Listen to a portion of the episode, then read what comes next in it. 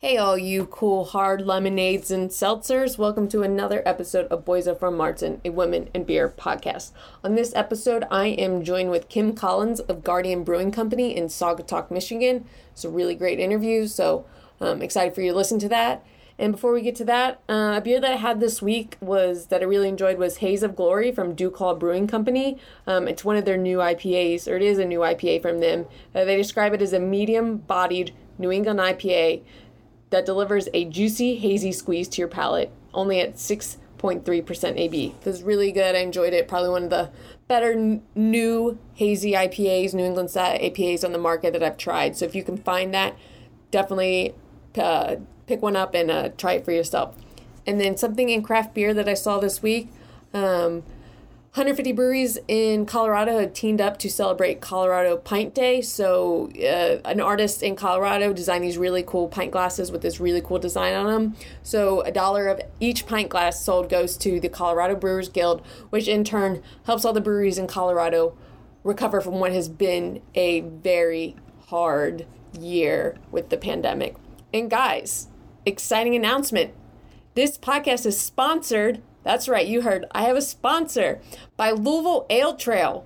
Beer, beer, beer, passport, beer, tap room, beer, beer, good beer, stamps, beer, beer, adjuncts, collabs, beer, beer, from passports to beer collabs to everyday happenings in Louisville, Kentucky tap rooms.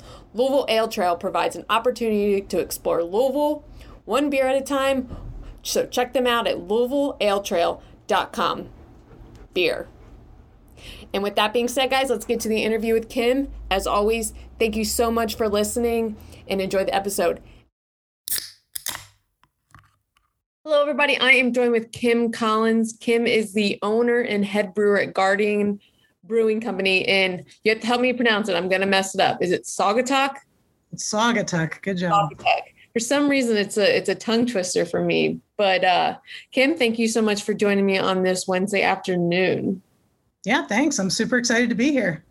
Yeah, so um, somebody through Drink, we have a lot of writers based out of Michigan, and uh, somebody had let me know about Guardian um, as a brewery to visit, and then also to have on my podcast because um, one of the really cool things about Guardian is you have all women in leadership roles at the brewery. Um, so kind of, you know, we'll just get started. Talk about that. Did that happen intentionally or did it just kind of happen accidentally? Or, you know, was this something you had planned when you opened it? So talk about how four women or five women, I'm sorry, ended up being in leadership roles at Guardian. Well, we actually have five women and a dentist now. I'm like, there's just always, always change. I think as a a female brewer and just a female business owner, I mean, it we want to surround ourselves any business owner does but with a good team. And our good team just happened to be mostly made up of women when it came to management. Like they were the the ones that were most eager and willing to do the job and already proved that they did a great job. So only one of them was hired like from the beginning. Um, our taproom manager jamie we hired her before we opened. Everybody else just proved themselves and kind of asked for more responsibility. And so we have one taproom manager and three assistant taproom managers. Uh, my partner is the chief of operations, and I'm the brewer. Yeah, so it's a pretty kind of still pretty small operation, and that's why I think you're you might be able to kind of pick and choose a little bit about who you want to be um, in leadership. But and then also kind of taking a step back. If people aren't familiar with Guardian, um, Brewing Company. Tell us about it. So, Guardian has been a plan in the works for over a decade. Uh, we've been open for about two and a half years now in Michigan. Uh, long story short, we thought we were opening in Colorado. So, we were out in Colorado and I was brewing at five breweries out there, trying to get some experience and learn more about the industry and kind of industrial commercial equipment. Um, had great experiences, learned a whole bunch and it just made sense to come home to the Midwest when it was all said and done. And it, soon as you see the West Michigan Lakeshore, you'll see how it's such an easy choice. It's just so beautiful out here. yeah, like I like I mentioned, Michigan is on my bucket list to get up there. I've never been there, so I'm hoping to check it out maybe later this summer when it gets a little warmer. I don't like the cold, so it takes you all a little bit longer yeah. to get warmed up and in the water as well. Um, so one of the things I noticed when, you know, prepping for this podcast and just reading about Guardian itself is you guys really pride yourself in, you know, breaking these barriers and stereotypes that are in craft beer obviously clearly with the all female leaderships but also you're very vocal on social media and on your website about you know advocating for diversity and inclusion in the industry. So why was that easy for you all to decide to you know right from the beginning and clearly say hey this is what we're all about whether you like it or not kind of thing I think it was easy for us because I mean Kate and I are part of that minority. Like I can't think of that many lesbian or LGBTQ or trans owned breweries. I know they're out there. I've seen like Trans Fest is doing like a little virtual beer fest coming up. And I know some of those folks, but there's so many more people that we haven't met and connected with. So for us, we were already kind of in that, you know, little niche pocket of minorities. And I just call our crew the the misfits of Toyland. So we opened our doors and opened our arms and we said like this is a safe place. Like whoever you are whatever you look like whatever you've done you know wherever you've been come here and like see if this is your team and see if it fits. And i mean i love our crew. I i hope that we become even more diverse in the future. Um, but for now we're we're providing a place that's that's comfortable for a wide variety of people and and that's really what we're all about. It's just it's intrinsic for us so it it just comes out in everything that we do.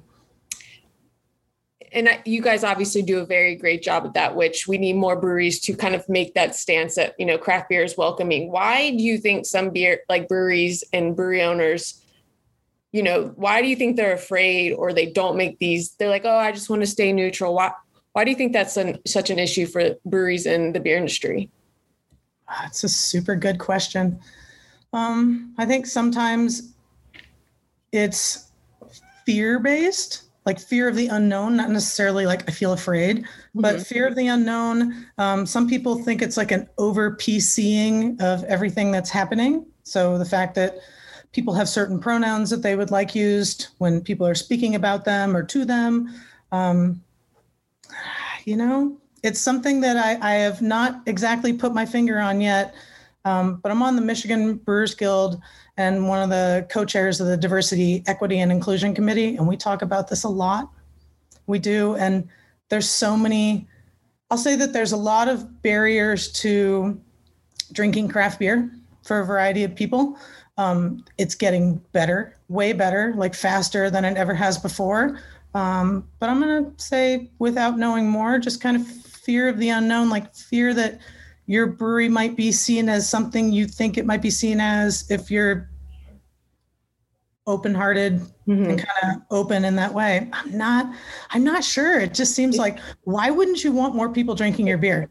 Like like do you not like customers or money or it's not like we make a lot of money anyway but don't you want more people to drink your beer and eat your food so that you can make more beer like that's that's how we roll. I'm like, drink my beer so I can make more beer. Like so right. much fun. a lot of the times I hear is like, oh, we don't want to make this side angry.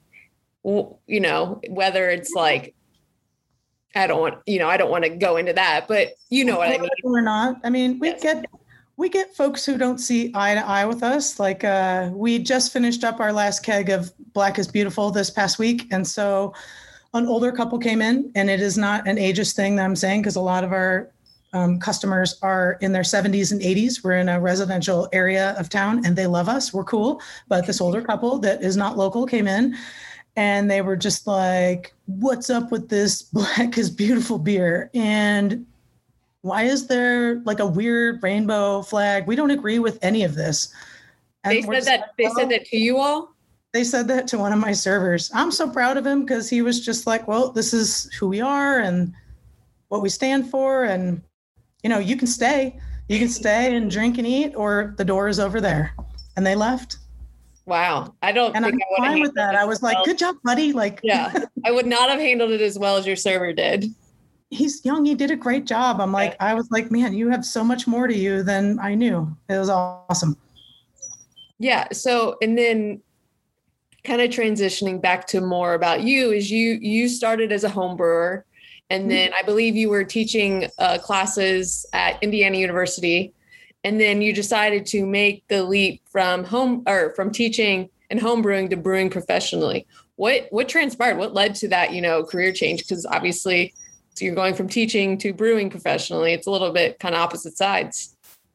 Yeah, so I was um, the assistant coordinator for IU Outdoor Adventures. So I was training staff most of the year and um, leading trips and teaching classes. And I don't think I'll kind of ever give up on that love, but it was starting to wear on me a little bit. So I wasn't like loving backpacking as much as I used to, or you know, constantly being on call was a little stressful, especially when there were real emergencies and, you know, like real things can happen with outdoor adventures. Whereas with beer, it can too, but the risk is way, way lower in that way. And so um, my partner, Kate, just we are hanging out one night and she's just like, if you weren't doing this, what would you do? And I'm like, hmm, you know, something with beer, music, or food. Like, I love those things. Yay, I get to do all those things right, right now. Doing I think that's kind of hilarious, like a decade later. But, you know, I really wanted to go back to enjoying being outdoors again and I really thought I'd be choosing a career that was a little easier on my body. No, no, not at all. Um, so something that's physical suited me, but I was like, man, I love the craft beer community. Like, they're some of the best people I've ever met. Like, just so welcoming. You know, uh-huh. Apart from all the weird stuff that's popped up in the news, um, I would argue that most of the industry is incredibly welcoming. So love that. I was like, well, I wonder what it's like to brew professionally. I had no idea. like I had no idea how different it was than homebrewing and just all the things it entailed. But I feel like you either love it or you hate it. Like it's tons of cleaning and tons of organizing and lifting and moving of things and long hours and but it's also like building your community and building these flavors and recipes and you know whatever nerdy part of brewing people get into I, I just fell in love with that. And it seemed like the right time in my life to take that jump. I joke it's my second career. So getting into professional brewing in my 30s made me the old woman in the brew house. 30. Yeah.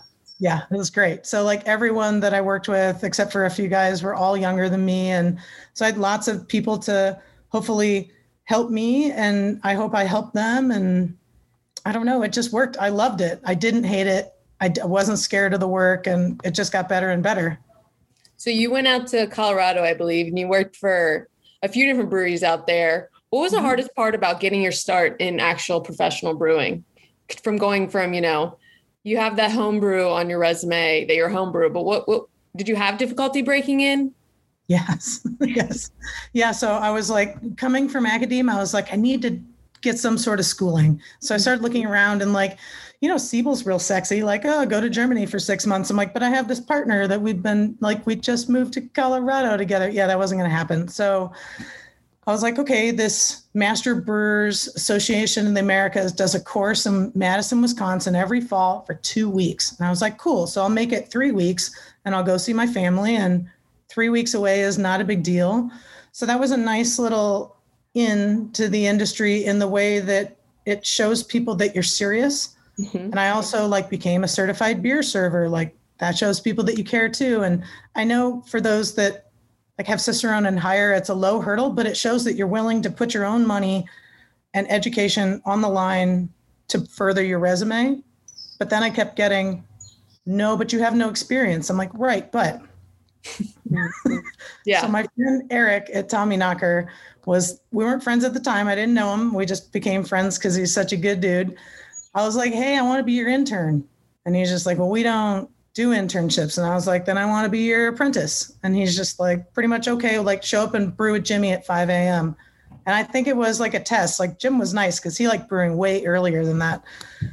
And so I showed up and it was like Idaho Springs was like iced over and I couldn't find how to get into the building and I was so nervous and I'm like the nerd with my little like cooler of lunch and I get in there and like Jimmy and I are still friends today, and Eric as well. And they were just really good dudes. I'm like, you just need somebody to help kind of open that door a little bit. So since I worked for them part time, I was able to go from there to brewing at Boulder Beer. Oh, sorry, not open anymore. Um, I think um, they're they're coming back through contract brewing, correct? Right through Sleeping Giant, which is super cool. That's good to hear. I'm like, I hope those guys are off doing great things. Um, but yeah, hung out with them for about six months with my full time, like finally a full time brewing job. Then people really start taking you seriously. Yeah. So you got to get in for something, whether it's like a bottling line or a cellaring position or anything. And then the doors start to open. But that first in, I mean, thank goodness there's so many like brewing programs now in Colorado. Michigan's got a bunch too. And that helps greatly because you have an internship under your belt and with that internship, especially like I used to teach for Kalamazoo Valley uh, Community College, their brewing program, a lot of people would work with Bell's. And like for Grand Rapids, they would work with founders. Like it's kind of hard to ignore resumes that have big brewery names. Right. But like I didn't work for any big breweries before Boulder. So somebody needs to help open the door, whether it's you for yourself and like getting your education and getting your experience through that education or somebody who just i don't know believes in you and sees that spark so yeah that w- you've kind of answered a lot of my question but if you were to give advice to someone who's wanting to become a brewer and they have no real obviously they don't have experience and they want to break in is it just kind of finding a job kind of at the bottom and then like working yourself up working your, your way up or do you say go to school try to get a you know a, a brewing job at an established brewery? Well, I think it's kind of like the outdoor industry. So you have education in one hand and you have experience, like practical experience in the other hand. And there was always the debate, like which one's worth more, which one's better. You know, I have 900 days in the backcountry. Why isn't that as good of a, as a bachelor's degree in outdoor recreation or whatever? So there was always that debate I feel like the debate is going in the same direction with brewing. Not everybody can pay for school. Like it's more school. Like maybe you have already gone to school for recreation or, you know, whatever, whatever people have studied that have nothing to do with brewing at all. And it's hard to make that jump and it's expensive and it's time consuming. So you could absolutely go that route and that gives you just that big leg up. But for people who can't afford the schooling or the time because they need to work I would suggest a little bit of each. So when I keep trying to say this to people who are like, I really want to work in your brewery, and I'm like, we are like 300 barrels a year. Like, we don't need a lot of help right now. But I'm like, when I do, I look around to the people that I trust and I've had relationships with in the building first, those that have experience. So my last two assistant brewers have have also attended brewing school, but were servers. Mm-hmm. I'm like, get in, get in wherever you can get in and just start meeting people. So whether it's on a bottling line or it's serving behind the bar or it's working in a kitchen, you can work your way up that way, or you can go straight to the top with schooling. It's just what are your time and financial commitments? Is it just you? Do you have a family?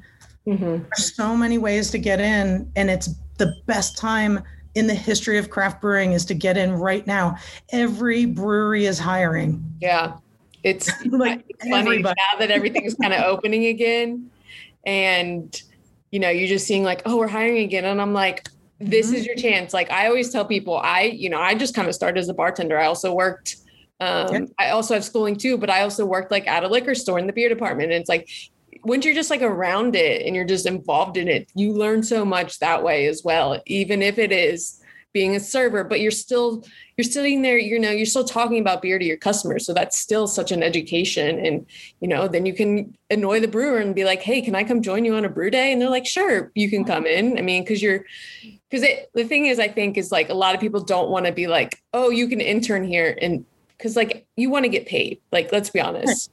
I think, I think you know, intern should mean get paid. Yeah. It doesn't, but it should. Don't ever do anything for free unless like mm-hmm. if you're not willing to like if you're like a server and you come and help one a day, I think that's different. But like don't ever just like volunteer your time. Get paid. Get your get get money is what I always like to tell people as well. Yep.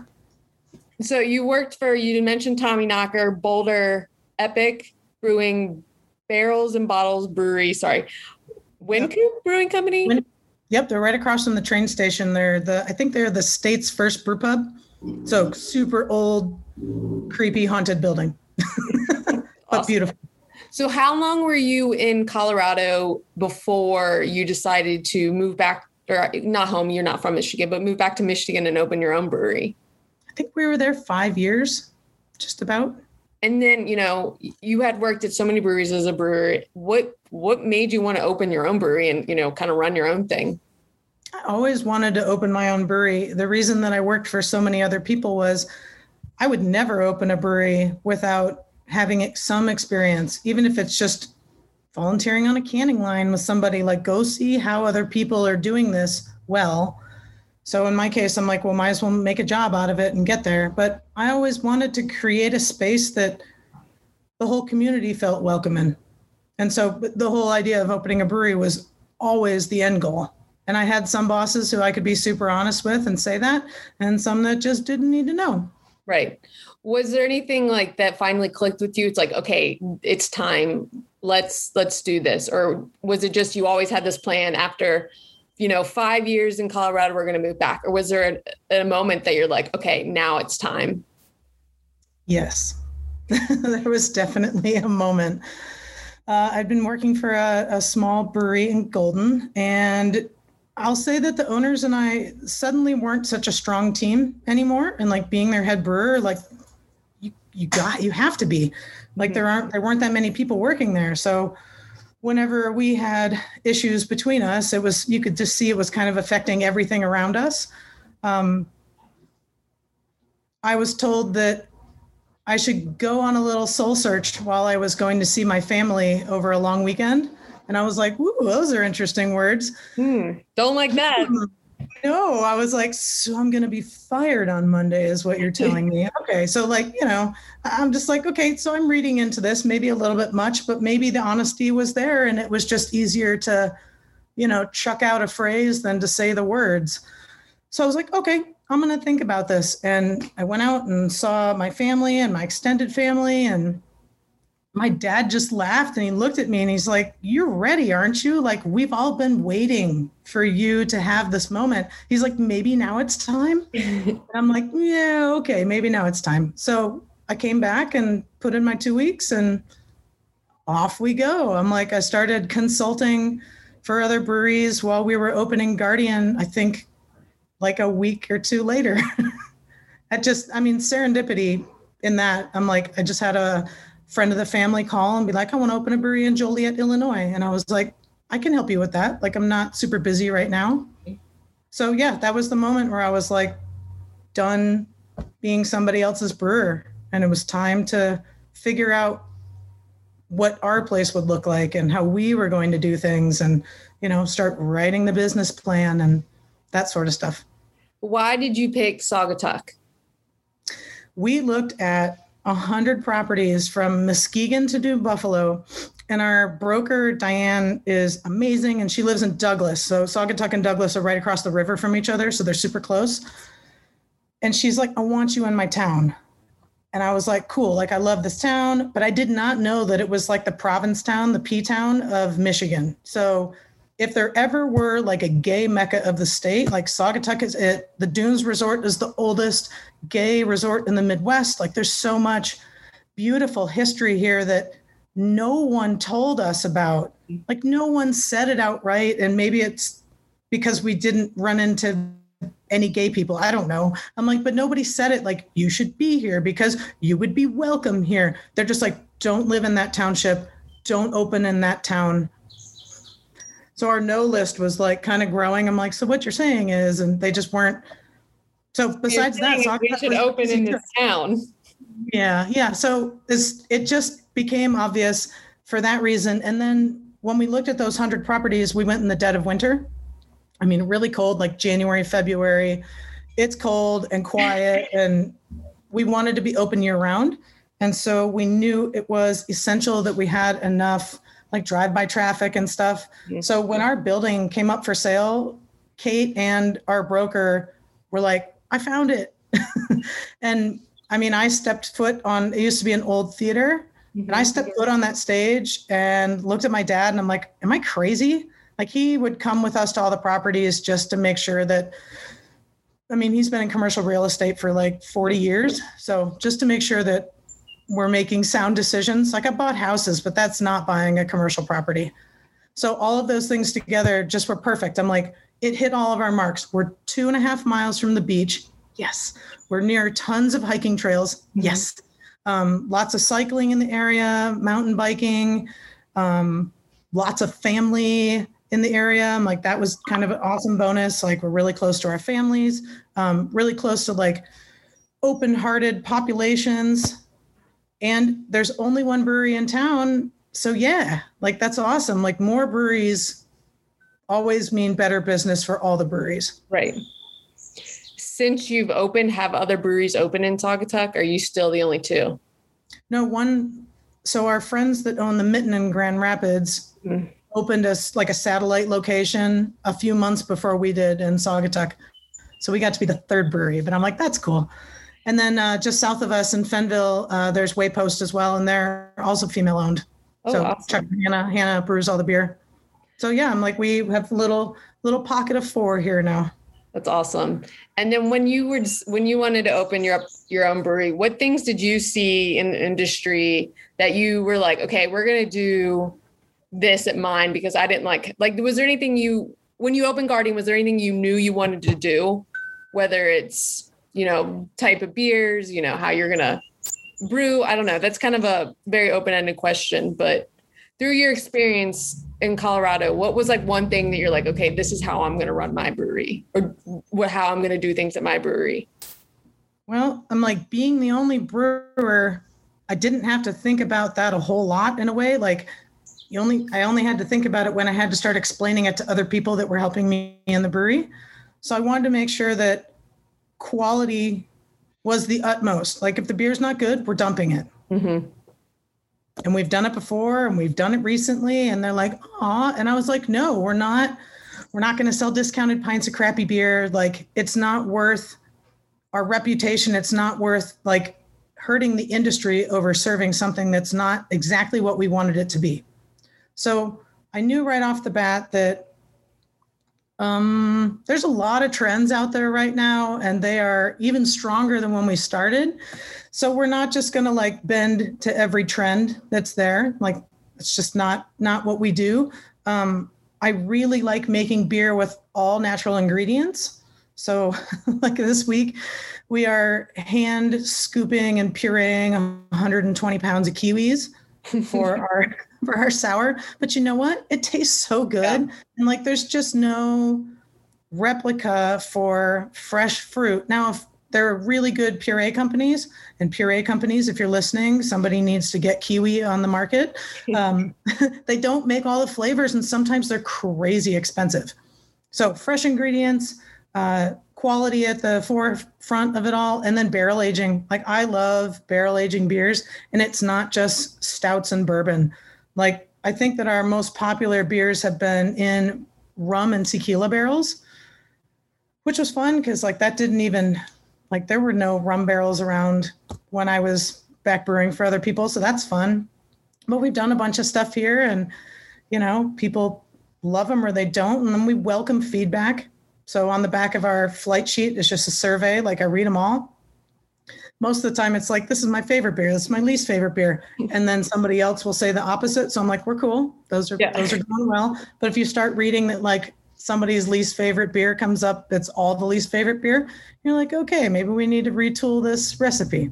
But there's to answer the question without taking an hour um, our builders are incredibly kind men and they were on such a great team and our architect was amazing. They listened to every little detail that we wanted. So like i drew the brewery and then he made it into like an official drawing. So like i broke up that building and i said i want this by this because this is where the tanks are going to go and the kitchen's going to go here and that's the mill room and you know he helped me make it official and tie up the details. But he we were standing under like a ed and I, our architect, we were standing under like an old breezeway that's now our restaurant, and he had uh, an orange little sharpie in the pocket of his shirt, and he like pulls it out. It's like legal pad, and he's drawing our restaurant. We're like, we want windows and natural light, and we want a horseshoe shaped bar because you get the most amount of seats, but you're always like facing somebody. So if you're, you can talk across the bar to someone. Oh, the days that we could sit at a bar. I know. I can't wait and then kind of how the horseshoe comes together at the end. Like if it's just, you know, you and I and we're sitting at the bar, it's best to take that corner because then you're toward each other, but you're not, I don't know, like if the acoustics worked out well. And we knew that we wanted booths, but we didn't want them too short, but we didn't want them too high. So like if you have a booth and you're speaking in a booth, it's being like publicly private. So it kind of funnels the sound into the booth if they're at least your head height it gets really nerdy from there. But and then I have huge feet, and so we kicked the foot part of the booth back a little bit so that I wouldn't be kicking the person in front of me all the time. Like I end up stepping on their toes. So little things like that. I mean, the builders listened to every request from like rebuilding our fireplace three times because it didn't look right and so many things, just so many things. And so I feel like our personal touch is on everything all over this building. And yeah, so there I, were so many things to think about, hundreds of things. That's when I enjoy I go to a brewery and you can see the owner's personal touch on things because you're like, they really took the time to think this through and make this theirs. And I really appreciate it. So like even with the footrest, you you said, you know, I have big feet. And I'm like, that's like to me, that's awesome. And it just shows you how much you care and how much like love and hard work you put into it. So that I, I definitely appreciate that. And I love that story how many times have you sat at a bar and your feet fall asleep? You know, because the, the rung is too low. So mm-hmm. we had someone who was five two and someone who was six two sit at the bar and we like, you know, kind of jacked up the little footrest and had them put their feet on it so that the person that was five two, their feet didn't fall asleep, and the person that was six two didn't get like a knee in the bar. So you don't even notice that it's there. It's just seamless. That that that's awesome. And then talk about you, you know you're the brewer, so you you build out your own brewery. Talk about you know how big is the brewery, um, what kind of beers you like to beer personally, or what kind of beers that Guardian brews as well.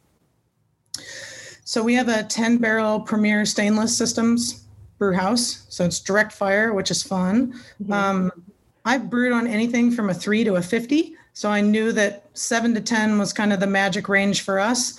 Uh, we are not brewing to even half of our capacity uh, that we have. So that's kind of fun. I didn't want to have to buy a new brewery like three years later. Right. So it's pretty big for what we're doing now, but works awesome.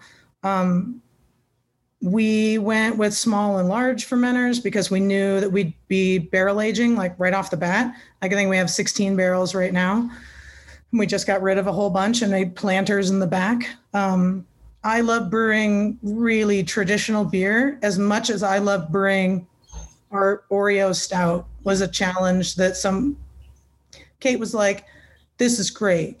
You should brew an Oreo stout. And I'm like, Really? Okay. And so we did. And I made it my own. And so it's a big old milk stout, which we're probably going to use as a base beer for other things now because it's just so good, even on its own and then we add 88 pounds of Oreos to it, and it's called Villainess. did you use real Oreos? Did you go to the store and buy? Use actual Oreos. We didn't. You can mimic the taste of Oreo, but for this one, I'm like, I know there's stuff in there, but they're vegan, so enjoy. I'm like. So we hand crush 88 pounds of Oreos because mm-hmm. it's the proper amount of stuff inside the Oreos. Whereas if you buy like the big bags from GFS, it's mostly just cookie. So we do cookie inspired beers. Um, I get a lot of like wild hair requests from our staff. So like we do a beer called Dutch Mafia, and it's a stroopwafel cream ale. So have you ever had a stroopwafel? I don't think so. What's that? So I had it on the plane going to Denver and then again going to Belgium. So it's a Belgian or a Dutch, like tiny little pizzelle cookie. You know, it looks like looks like a little waffle. So it's flat. It's like a tiny, maybe three and a half inch or four inch round cookie. So it's a tiny little waffle okay. with like cinnamon and graham crackery taste, and then a little bit of caramel on the inside and then a little bit of waffle. And the idea is that you put it on top of your hot coffee and it kind of melts the caramel and then you eat the cookie. Yeah, I'm looking at it now. I've never had one of these before. They're really good. So we like deconstructing things and making beers out of things. So it has no stroopwafels in it but it has honey and Belgian candy sugar and cinnamon and 70 pounds of graham crackers. And so we do that to like a crazy traditional Irish red mm-hmm. that we just made that people are going nuts over. So I have uh, so much fun researching how to use actual food in beer as well as doing historical beers. Like we have a an Irish um, stout on nitro, you know, like a Guinness sort of thing, year round, and it is as tr- like malts from Ireland, like as traditional wow. as you could possibly make it. It's awesome. I gotta ask, when you got the Oreos, did you actually go to the store to get them, or did you order them? Uh, no, we went to the store. What? Was- they hate us. They're like, "What are you doing?" We're like, "We have another beer." okay, so so they know. They know you. Some of them know. Yeah, I'm like, so I just told Kate that we need 170 pounds of graham crackers for two beers that we have coming up. And she's like, okay. So she'll buy them like 20 pounds at a time. It takes a while. yeah, the the the people at um would Sam probably think you just have some big camping truck planned up with like yeah. hundreds of people for for uh like dock small camps and things. Yeah, it's fine. It's good. That's so we you know we just try to find a good price because when you use that much of an ingredient, that'll do it. Yeah, I don't know. We're having fun, and like we've we ask our mug club members like, what do you want to see? Because we're on our third year of our mug club. We did it like right from the beginning, and so they always give me like a laundry list of beers that they'd like to see for the year, and it's I don't know, it's fun, and they I think they feel really validated when they're like, we want you know a blood orange IPA. And granted, we haven't done a blood orange IPA yet, but we've done a blood orange sour, so they were happy. They just wanted blood orange. I, well, I appreciate using real ingredients. I think you know you can. T- I can tell when I drink a beer that it has like real fruit in there. Like they actually cut up strawberries and put it in it. Whether it's you know the puree, because some of the puree isn't as great as you'd wish it to be. So um, I always, yeah, but I always appreciate when brewers take the time to you know put in the extra work to make their beer taste better. And it sounds like you guys are doing that very well. We're having fun. so you you've been Guardian's been open. You said for a little over two years now. Mm-hmm. What has been the beer that you've been most proud of that you brewed or put out? Nessie. So our double IPA, it was the first recipe that I ever made as a commercial brewer. So I made it for Boulder Beer. We used to do one barrel Fridays, and we used to brew in like these big metal, like barrels Mm-hmm. Just like you know, like a little like Franken homebrew system, and that's what we would do on Fridays because it was never like a big commercial day. It was clean or brew, and so we did a a little uh, innovation brewer day. Like every brewer made their big version or small version of something, and I came up with Nessie. Then I'm like, I want a double IPA that tastes like it was has like gin botanicals. Mm-hmm. So it has mosaic hops and juniper berries and right now it is in gin barrels. So we're working with Eastern Kille Distillery. Oh, yeah, it's awesome. I was like, it's going to be a boozy one. It is a boozy one. It's really good. So we just tasted it yesterday and it's ready to come out of the barrel this next week. And then it gets dry hopped. And then I'll go drop off my gifts to Eastern Kill for being so cool and selling us some barrels. Gin barrels are very hard to come by. Yeah, I've heard that. Obviously, here in Kentucky, we get pretty good easy access to bourbon barrels, but uh, gin, gin, and even though some of those tequila ones are a little bit harder for us. Yeah, so I think that's it. It's my longest running recipe. I, I love it. And then, in addition to Guardian, you mentioned earlier that you're on the board of directors for the Michigan Brewers Guild, and you're also the co-chair of the Diversity, Equity, and Inclusion Committee. Um, so, why did you know to be a part of the board of a, a guild is you know it's it's also a time-consuming thing. Why did you want to be a part of that, and also why did you want to be on the uh, DEI committee? So when I was in Colorado, that was my first time that I ever knew that there were brewers guilds. Like I just didn't even think about it. And so Colorado and its guild are very close. Like they do lots of events together. And um, yeah, they, I just saw the benefit of what a guild can do for its state. You know, really be that that place that makes change and and makes things just easier and better for the industry. And so I knew once we were out in Michigan, the guild was definitely something that we were going to join. But also, I thought with, I don't even think, let's see, probably eight years into my career, it was probably time to give back. Mm-hmm. I'm like, it had been a really long time. Like, I just feel like a lot of the things that we learn, we learned from other people. We didn't make it up ourselves. And so it's time to pass some of that on. And there were three or four seats available and my partner was like, whoa, like, I'm like, that never happens. Like, there might be a seat or two each year. She's like, do you think it's time? Like, again, another person in my life, like, right. Go do, I'm like, she's like, just put your name in. And if you don't get it, then they'll at least know who you are. So you won't be a stranger next time. And I'm like, all right, I totally got it. so uh, somehow we had met enough people or enough people resonated with what I wrote for my short bio. I'm not sure, but thank you, everybody. Um, yeah, we're here to make some change. And like Michigan's Brewers Guild probably started the same way as everybody else's did. Uh, it started just as a club of brewers. So it's just a bunch of white guys that started breweries in Michigan. And now we are very different than that and are really becoming much, much different than that. But it's going to take time. And so we thought that a good implementation for our strategic plan would be to finally drill down into diversity, equity, and inclusion in Michigan. So it's not something that everybody's doing, but there are people that are doing incredible things in the state, really incredible things for their communities. And it's not being shared amongst the guild members. And so this is a way to kind of mm-hmm. collect around anybody that wants to be in it. Like I think we have 12 12 members of the committee right now, and I want to say we're at nine different breweries. So it's really great. Like, I mean, these are people that I look up to. So it's just a just a neat relationship, and we're just able to kind of wade through it together. It's time for Michigan to.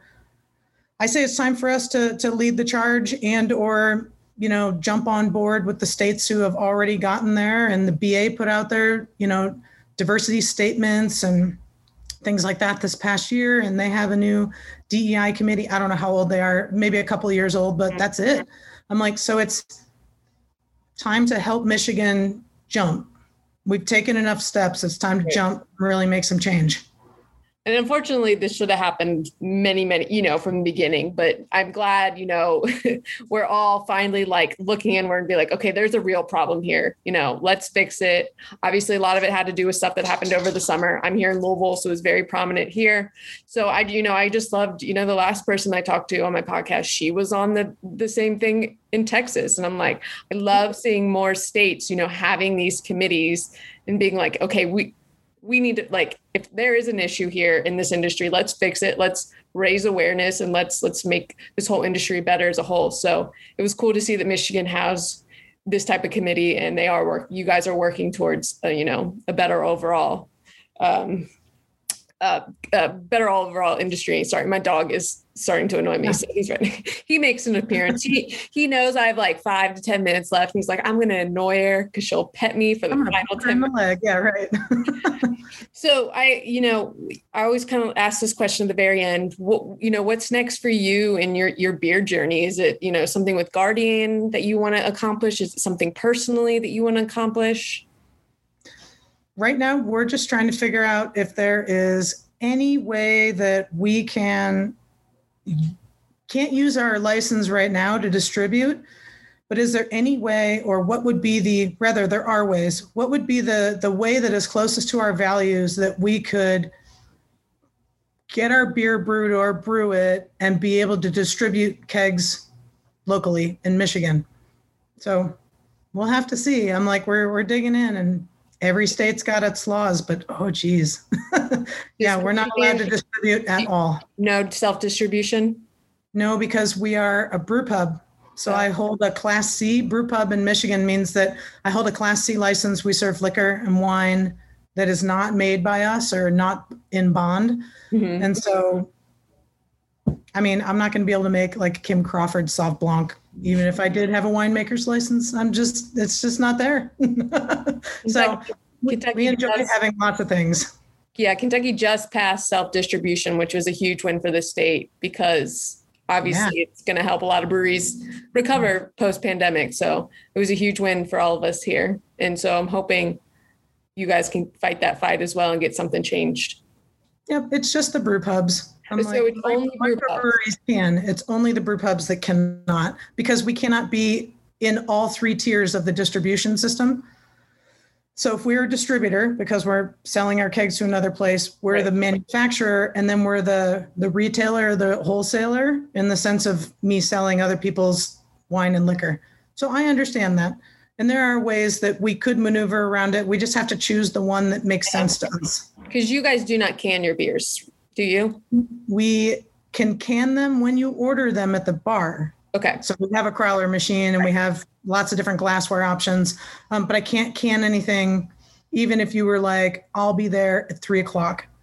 I have to fill it like when I see you, not fill it ahe- ahead of time, And is that part of the the liquor laws in Michigan, or is that just?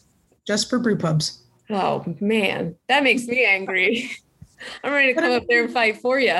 I know. I'm like, you know, there's there's a lot of fights. I don't know if this is the most Right. important one right now, but um, it would be really nice for Michigan to be able to mail their beer and have beer mailed in. So like that that queer beer fest that Sam Adams and um, Hop culture. Hop Culture, thank you, uh, that they're putting on. I was like, ooh, yeah, I'm totally gonna. No, I can't order Right. it because it cannot be shipped to Michigan. They they did one the beers without beards fest with Hop Culture. It was the same thing. Kentucky was not on that list. So I'm like, well, I could get it mailed to my brother in Ohio. but then I'm like, I don't want to drive up there just to get it. So yeah.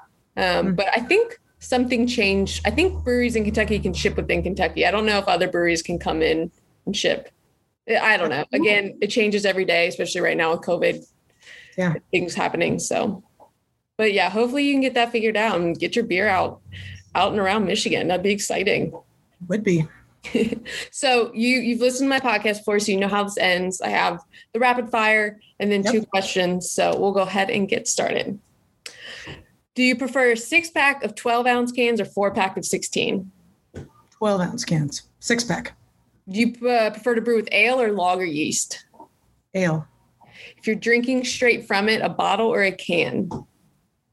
can, New England or West Coast IPA? west, Yeah.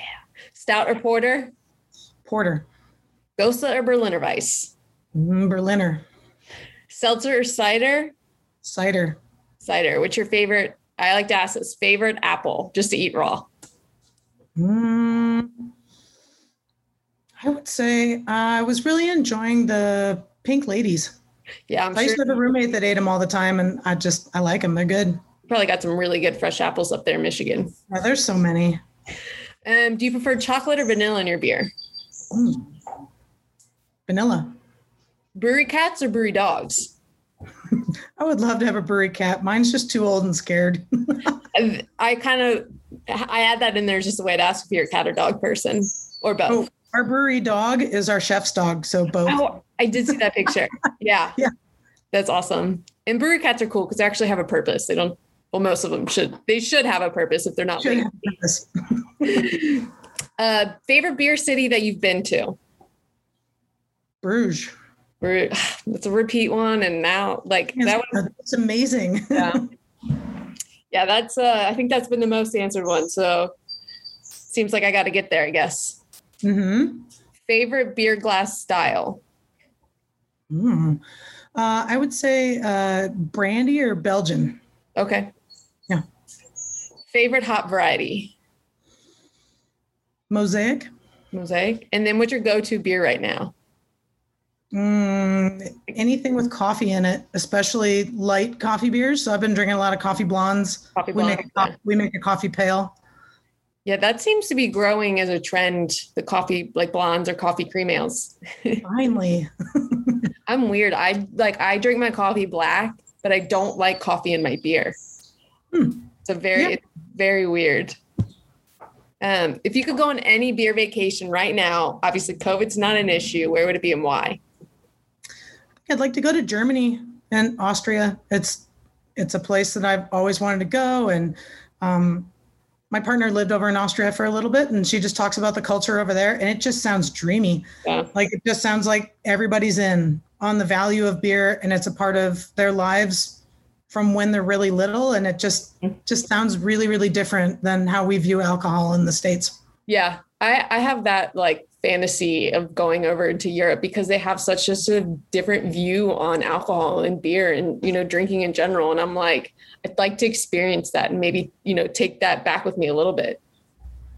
And then if you could have a beer with any person, you know, you you walk in a Guardian, you could sit down at the bar and have a beer with somebody. Who would it be? I knew this question was coming, so I thought about it. Um, I'd like to have a beer with Carol Stoudt.